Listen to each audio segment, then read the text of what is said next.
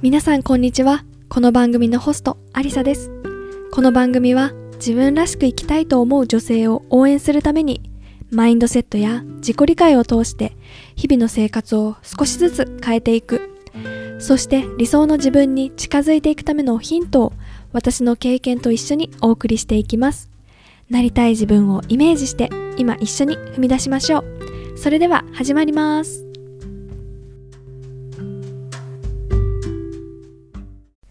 皆さんこんにちは、アリサです。いかがお過ごしでしょうか、えー、4月もね、真ん中、中旬、まあ、後半になってきたと言ってもいいのでしょうか。結構ね、なんか、はっという間じゃないですか。私はなんかこう、一気に暖かくなってから、まあ、特に4月に入ってから、こう、日々がね、なんかこう、陽気なね、気分にみんななっているので、なんかあっという間にね、こう、日々過ごしてなんか日々、一日一日がね、早いなっていう日が、気がします。あの、日没もね、あの、もう8、8時まではいかないけど、7時半ぐらいまで夜も明るいので、なんか、ぼーっとしてるとね、あの、あ、もう8時だっていう感じでね、明るいので、なんかちょっと、あの、ご飯食べるタイミングとかね、家帰るタイミング、おってちょっとね、間違えたりするんですけど、そうなの、そうなんですよ。だからちょっとね、あの、この日の明るさは嬉しい反面、自分でこう時計を見てね、コントロールしていかないといけないなっていうのをね、感じている日々です。そしてね、前回のエピソードでも少しお話ししましたが、あの、イギリスではね、イースターの休暇に入っています。で、今年ね、あの、えー、金曜日から、えー、月曜日までお休みで4日間の人がね、多くの人がお休みになっています。で、正直ね、私、イギリスであの、前回留学した時は3月までしかいなかったので、そのイースターの時期っていうのを経験していないんですね。なので、今回ね、初めてイースターがどんなものかっていうのをちょっと調べたりとかして、あ、こういうことなんだなっていうのはね、あの、ちょっとね、学んだので、それを皆さんにシェアしたいなというふうに思います。で、まあ、えっとね、これから読ませてもらうのは、あの、ジャランのね、あの、ホームページから、イースターとは何かっていうのをね、説明したものがあったので、それを読ませていただきます。で、イースターとは復活祭のこと。十字架にかけられて亡くなったイエス・キリストが3日後に復活したことを祝うお祭りで、キリスト教においてはクリスマスと同じくらい重要なイベントです。ということでね、キリスト教の、えー、お祝いするお祭りなんですね。で、このイースターっていう風な名前は昔の古代のゲルマン神話の春の女神の名前エオストレに由来するとされていますと。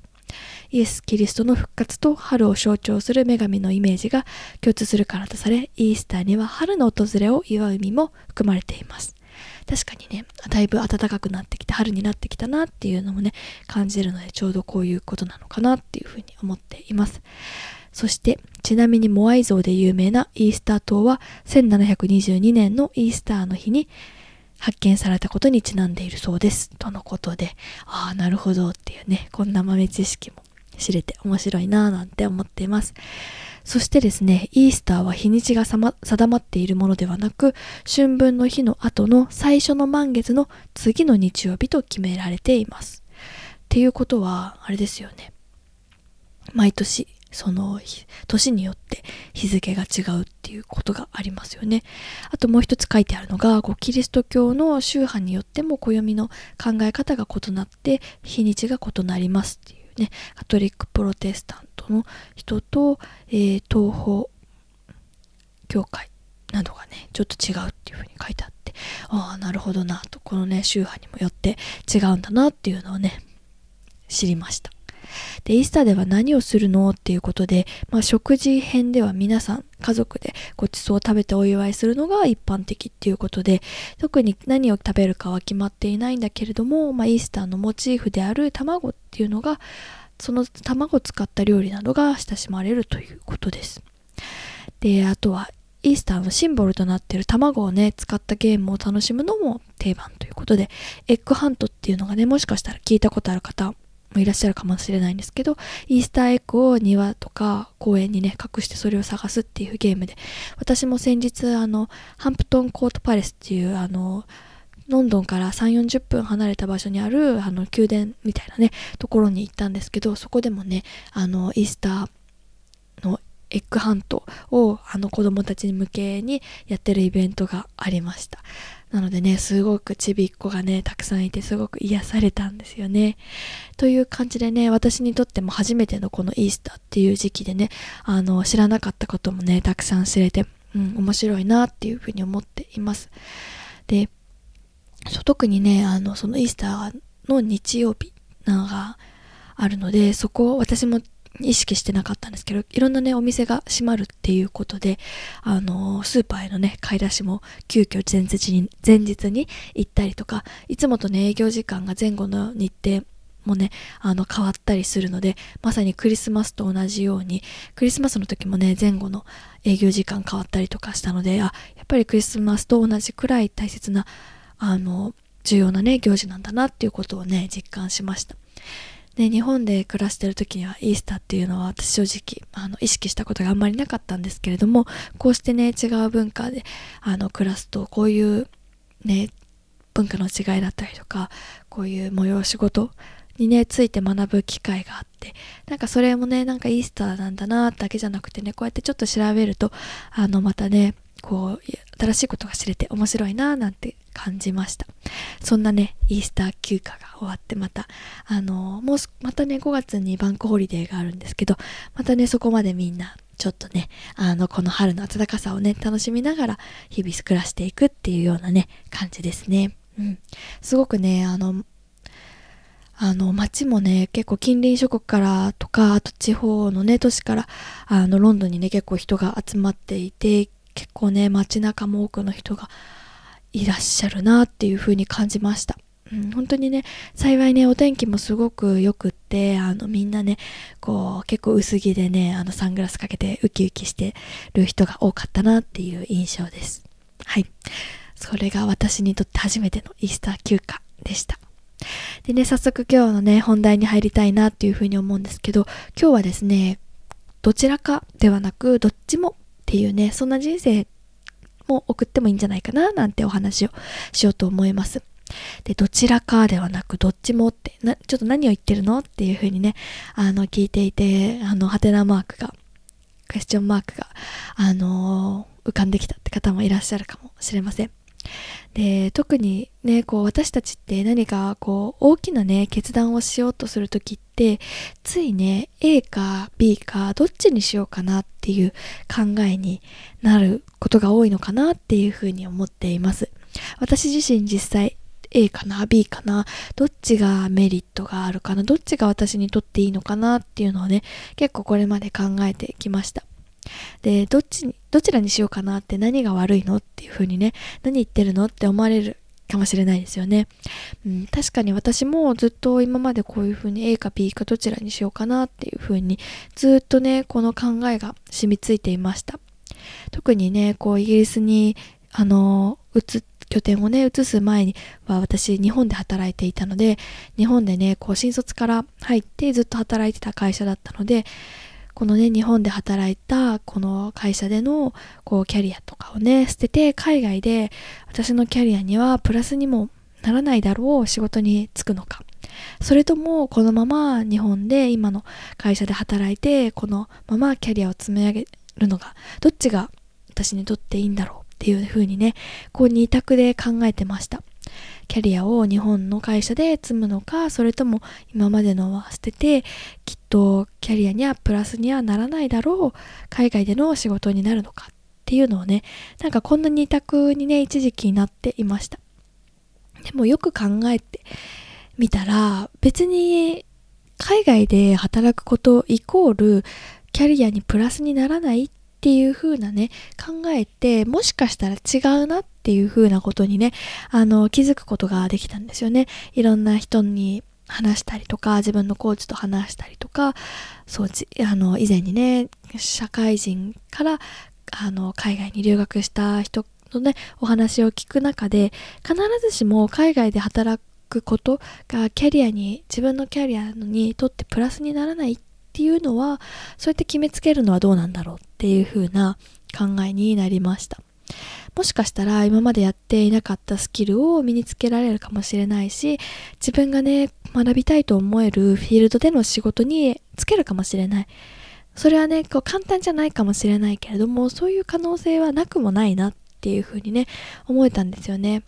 こうねつい自分だけの頭固まった頭で考えてるとこう A か B かどっちかしかないどっちかを選ばないといけないんだっていう風な考えになると思うんですけどもしかしたらねどっちも得られる方法があるかもしれないっていうのねあの周りの人からのねあの考え、アドバイスだったりだとか、自分とのコーチとのね、話だとかね、そういうところで気づけるのかなっていうふうに思います。どっちも得られるなら、どっちも欲しいなら、それを実現させてみようよ。それを実現させるような方法は本当にないのかなっていうふうにね、考えを変えるっていうことが、あの、うん、自分がやりたいことをやっていくためには必要なのかなっていうふうに今は思っています。で、こうね、ふとね、気づいた時って、あ、なんでこんなに考えを狭くして私は考えていたんだろうっていうふうにね、思うんですよね。でも、その考えの、こう、さなかにいると、自分ではなかなかそれに気づけないんですよね。A か B かどっちにしよう、もう、あ、こっちがいいのかな、こっちがいいのかな、ぐるぐるぐるってね、頭の中ずっとぐるぐる回っている。どちらが正しいのかをね、そうやって永遠に考えるよりも、どっちもやれる方法ってないのかなとか、どっちもできたら私嬉しいかな、最高かなってね、そうやって考えていくと、自分のね、どっちもやりたいっていうふうに思うんだったら、その自分のやりたいとか、そういう思う気持ち、それを基準にすると自然と答えが出てくるはずなんですよね。あ、もし自分どっちもできたらそれ最高だなとか、そういうふうに思ったら、きっとどっちもやりたいんですよね。うん。それがねこう自然と自分の本当の本音。でもなんかそれ両方やるのは無理だからってそれ決めつけてるのも自分でどっちもやれるっていうのねこっちもこっちも自分にとって楽しいやりたいって思うんだったらどっちも取っちゃえっていうのがねそれがねこう自分のやりたいことで自分の人生を満たしていくために必要な考え方になってくるのかなっていうことにね私は気づきました。でこれっを欲張りだって皆さん思いますか？そんな A も B もどっちもなんて欲張りだよっていう風にこう自分の頭の中で誰自分のねあの違う私がさなんか話しかけてきますか？それとも周りの人がなんかそうやって言ってきますか？欲張りだよって言ってきますか？うん、自分のねそうやってねこう欲張りだよっていうね言葉がね聞こえてきたら自分の人生なのに欲張って何が悪いの？っっていう風にねこう開き直るじゃないけれどもこう強くね自分の意見として持ってもらいたいなっていう風に思うんですよね。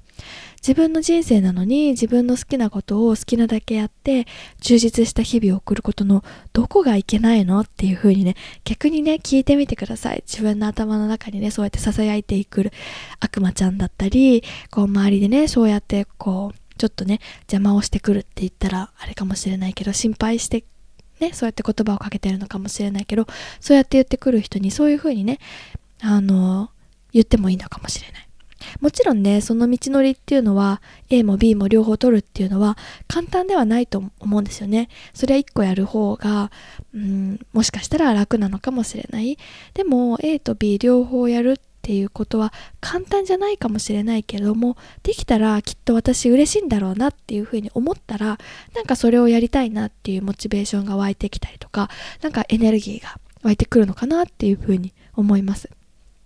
私もね、結構あの、まだまだずっとね、こういう A にしようかな、B にしようかな、どっちがいいのかなって、こう、一人でね、こう延々と考えるっていうことが、やっぱりまだ、あの、完全になくなったわけではないので、私もね、最近迷った時は、あ、こっちにしようかな、どっちにしようかなっていうふうに悩むんですけど、あ、どう、どうやってやってもいいのかなって、もしかしたら両方やってもいいのかもしれないなとか、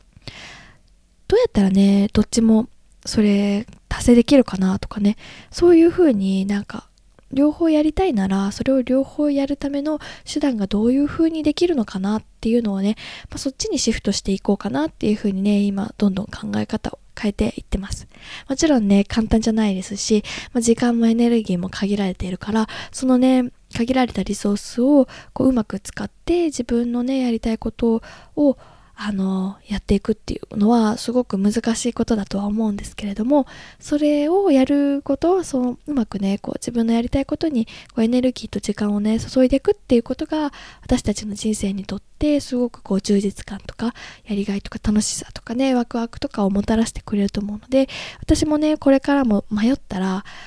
どっちにしようかな？じゃなくてどっちも取るならどうやってやろうかなっていう風にね。そっちになんかシフトしていくともっと私のやりたいこと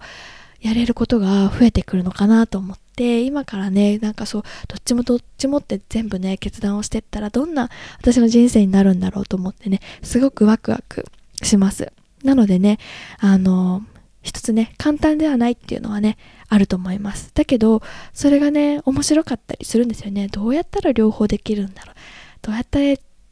両方やってる人がいるんだろう。実現した人はどんな風にやったのかなってね。そういうのを調べたりするのも面白いと思うんですよね。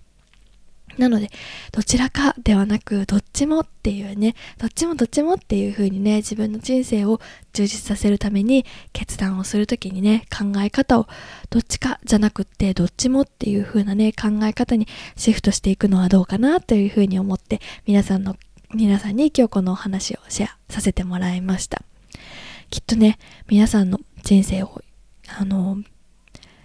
こう、もっとね、充実させたいとか満足するようにしたいって思ってる方、これを聞いてくださってる方、中に多いんじゃないかなっていうふうに思います。なのでね、皆さんが次何かね、こう大きな決断とかね、こう選択しなきゃいけないっていうふうになった時に、どっちかっていうふうな、どっちにしようかなって思うんじゃなくて、もしどっちも取れるんだったらどうやってやれるかなっっていう風なね、どっちもなマインドでね、シフトしていけたらなっていう風に思います。今日も最後まで聞いていただいてどうもありがとうございました。また次のエピソードでお会いしましょう。バイバーイ。